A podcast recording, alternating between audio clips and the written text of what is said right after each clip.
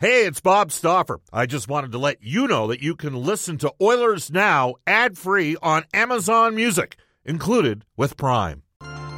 We return to Oilers Now with Bob Stauffer. Brought to you by World of Spas, Edmonton's number one hot tub and swim spa dealer. The ideal place to start your daily vacation on Oilers Radio. 630 CHED. Welcome back, everybody. Bob Stauffer live at Rogers Place, the Edmonton Oilers and the Detroit Red Wings. It is 433 in Edmonton. We're going to go back into the Ashley Fine Floors text line. I, I asked about uh, whether or not, you know, would you I'd do a third all day for Kostin if the Red Wings would eat half the money, but uh, a lot of people said there's no way Yzerman's going to do that. Would you give up a second? I I might be. I mean, to knock him down from two to one million bucks, yeah, for two playoff runs, why not? The Don says, Bob, the Oilers need more grit, toughness on the back end. We're way too nice to play against. Ceci and Kulak need to go. The Oilers not uh, won't win being nice. Nurse and Desharnais need to show up. Get tougher, boys. That one comes to us from the Don. Uh, well, Kulak, uh, you know, I, I, think logic dictates you may only have one of those two players between Kulak and Ceci here next year because I think it's inevitable Broberg's going to be in. I think that's coming. Bob Brown or Kostin, I know who I'd rather have. Eh, okay, and my response to that would be Klim Kostin wanted to get paid.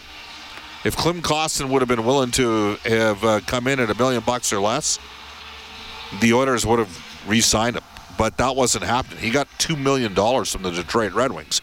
It has not worked out for him to this point in Detroit, and you wonder whether or not Steve Yzerman pivots uh, now that said, he had a he's had a couple major tilts this year. I think he, off the top of my head, I know he fought Branson, and for some reason I thought he had a pretty good one with Deslauriers as well. I'm to have to check. But again, you can text us at 780-496-0063. All right, uh, Bob, I think I finally connected all the dots, says Dino Bambino.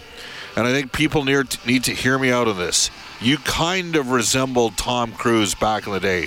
You hang out at Pub 1905 in the wine room. Next door is a center for Scientology. Hmm. Could it be you are Tom Cruise? If so, I will never forgive you for making that crappy far and away flick with your ex Nicole Kidman. Uh, that one comes to us from Dino Bambino. Is that the worst of Tom Cruise's movies? Far and away? I mean, what is the worst Tom Cruise movie that's ever been made? What was the one where he was the race car driver where he met Nicole? Was that Days of Thunder? Reed Wilkins is going to hop in here. Reed, by the way, has a, had a lifetime membership. Actually, he was blockbuster. Sorry, what was the question? I, I just what was what, what's the worst Tom Cruise movie of all time? Well, I don't think I've seen all of them. I've seen quite a few. Uh, I don't think I don't think Cocktail did very well. That had, that had Elizabeth Shue. It did have Elizabeth Shue. They're, they're, I mean, that's a significant uh, reason to like that movie. I, I, know there was a movie he was in a few years ago called Oblivion that was a really oh, yeah, thinky high a science fiction movie. I don't think that one did very well. It, that one would have been better, like with a. That would have been better as a smaller science fiction type movie than a Tom Cruise vehicle, I think. Okay, so Dino Bambino is saying that Far and Away is the worst. Uh, this oh, texter. I, I, think I've, I don't think I've seen that one. Okay, Bob. Days of Thunder definitely was the worst.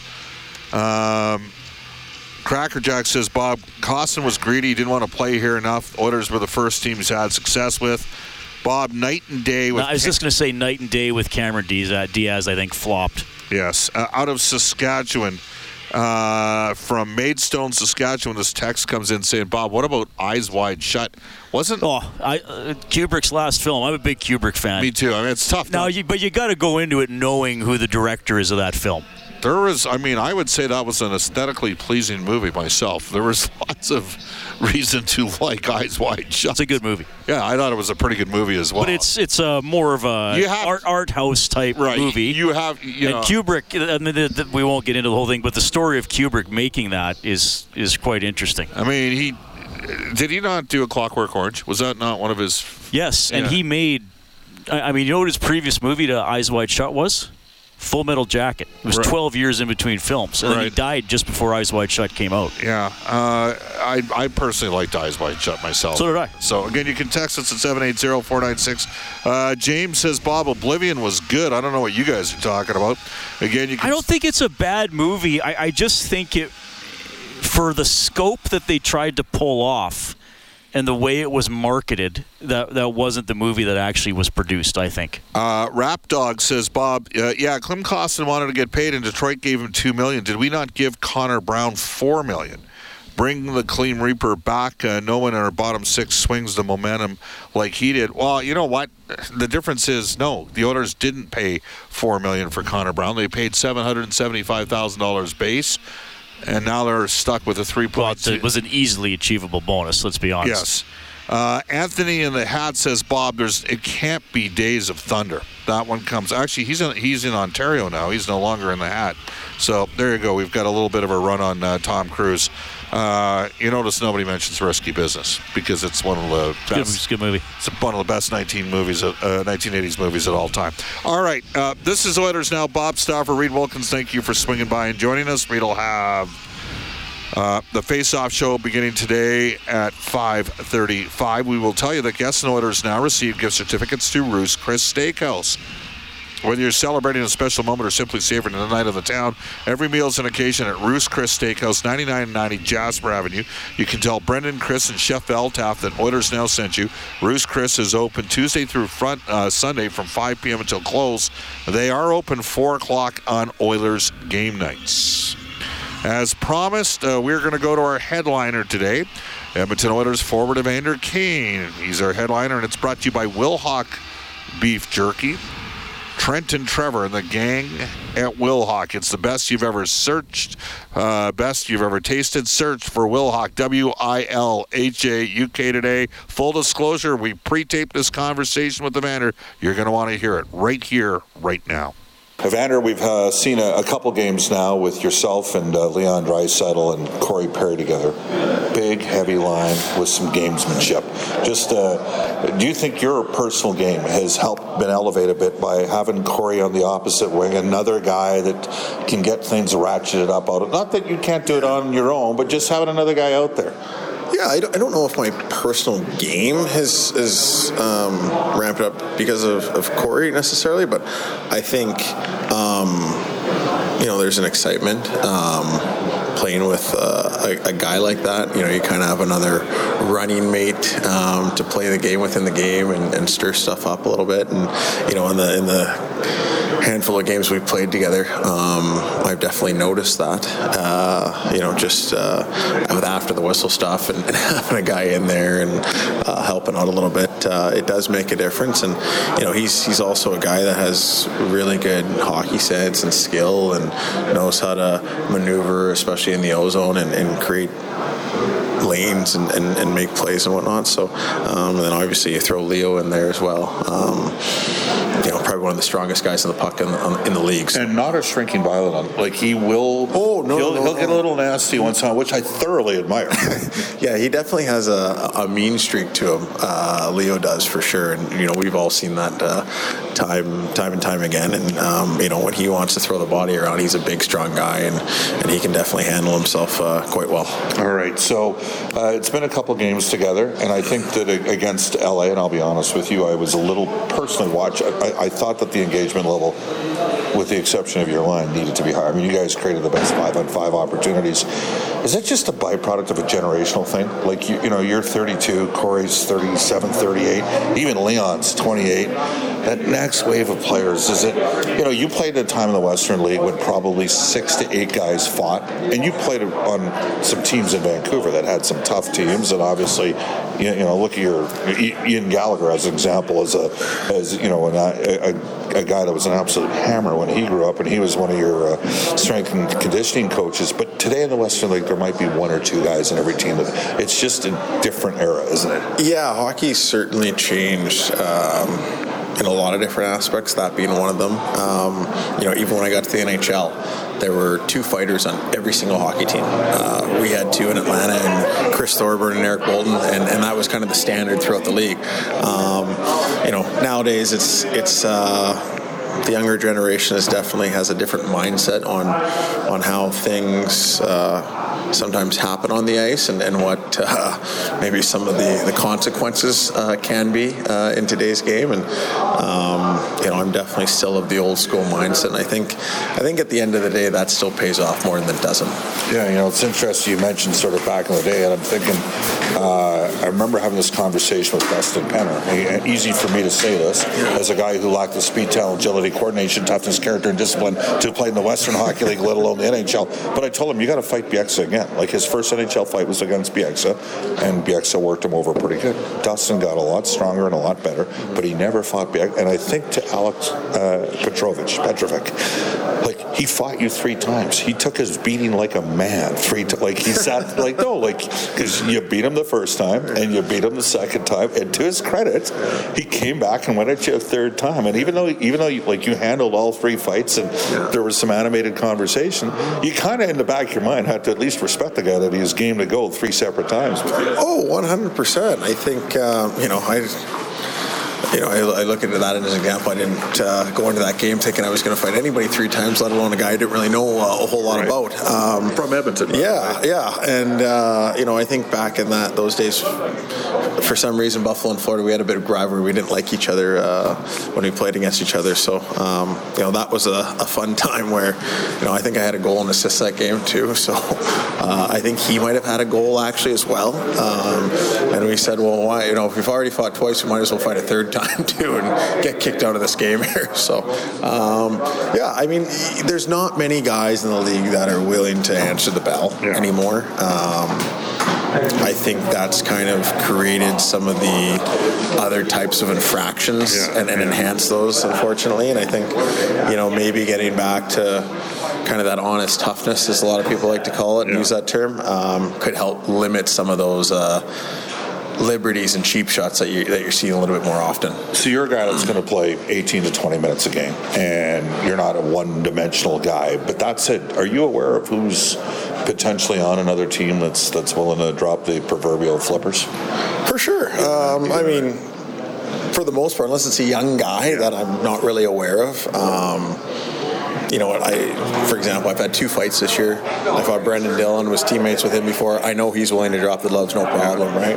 Um, then I fought the next night against Brandon Duhaime. Yeah, 122 pims. Not familiar with him at all. Had no idea but, who he was. He's a goer. He's but found out after the fact that this is what he actually does as well. So, um, you know, it's again, you're maybe going to find two or three guys maybe on every team that are willing to do it.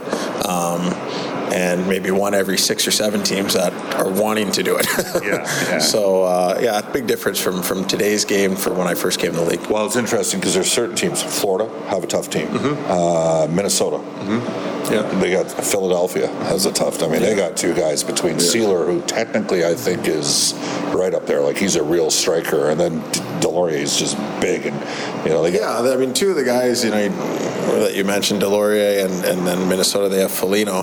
Uh, those are two guys that played with in Buffalo. Yeah. You know, um, we had a really tough team in Buffalo. You know, yeah. with me and then those two guys and a couple other guys. Um, and you know, I think Nick Deslauriers is probably one of the best fighters in the league. Um, Marcus Foligno's right up there as well. So and he can um, play.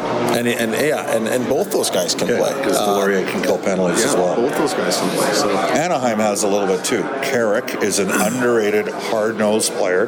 He's not a great fighter, but he shows up. He's team tough and he kills penalties. And then they got Johnston, who yeah. really not yeah, a lot. I think, I think, a lot of the thing is is team toughness too. Yeah. Um, you know, you're seeing that a little more. You know, you're talking about teams that kind of have those guys that uh, aren't afraid to mix it up, but you know they're team tough, and I think you know that's important to have.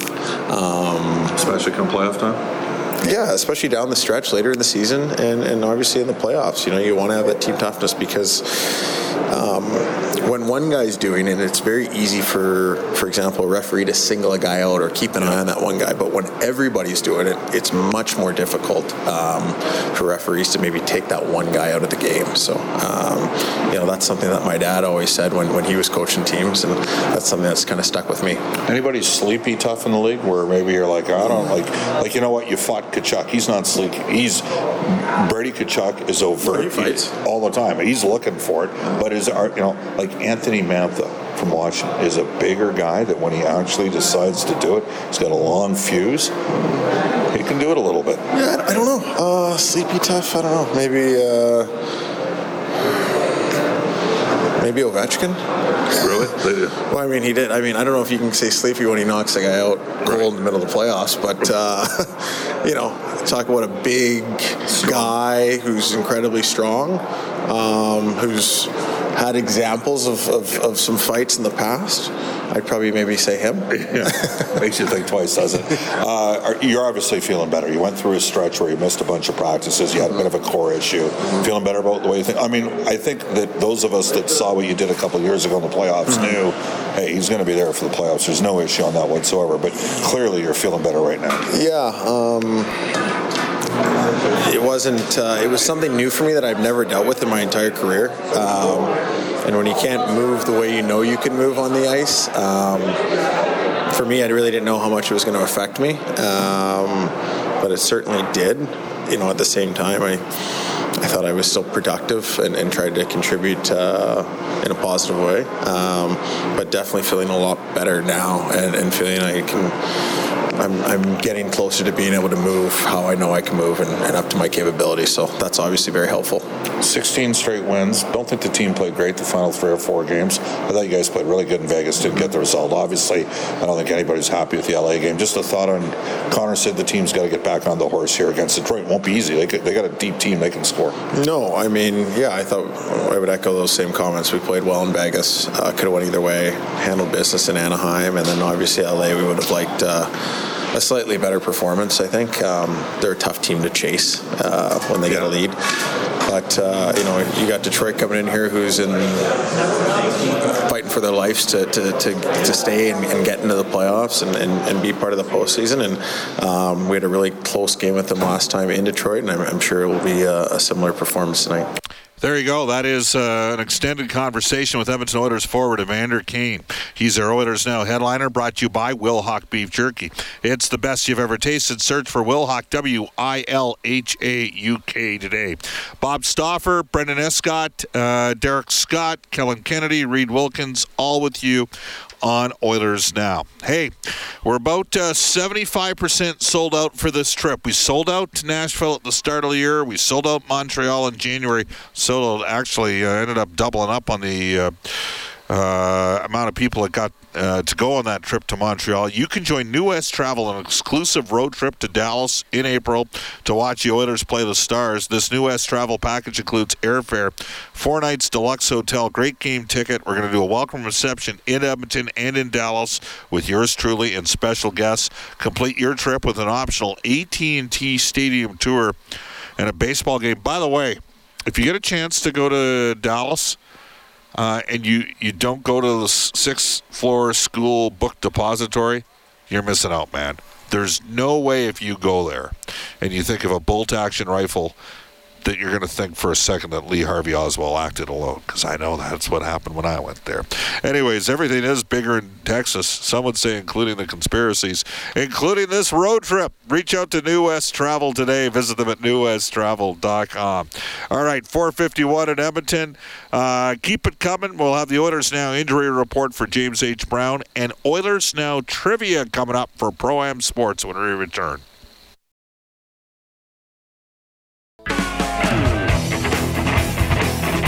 Hi, I'm Darnell Nurse from the Edmonton Oilers, and you're listening to Oilers Now with Bob Stauffer on 630 CHED. 455 in Edmonton. Back into NHL today. We have an update from uh, the League Department of Player Safety. Here's Brendan Escott. Yeah, exactly like we thought it was going to be. A five game uh, suspension official for Morgan Rielly for cross checking Ottawa's Ridly Greig. It's going to cost him a total of uh, $195,000, just over that in salary over those five games. First suspension for Rielly in his 11 year career.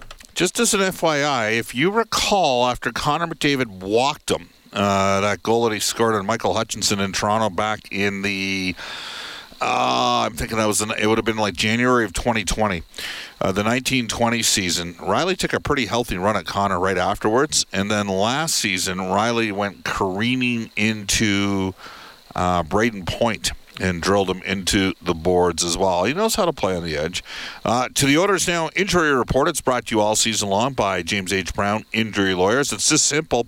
James H. Brown has the most experience and it gets you the best results. 250 plus years worth of experience in the firm. Uh, Trent Brown, Jim Brown, proud supporters of the Edmonton Oilers, the Edmonton Elks, and the Alberta Golden Bears. When accidents happen, go to jameshbrown.com. Edmonton is completely healthy. Mattias Janmark is a healthy scratch for tonight's game.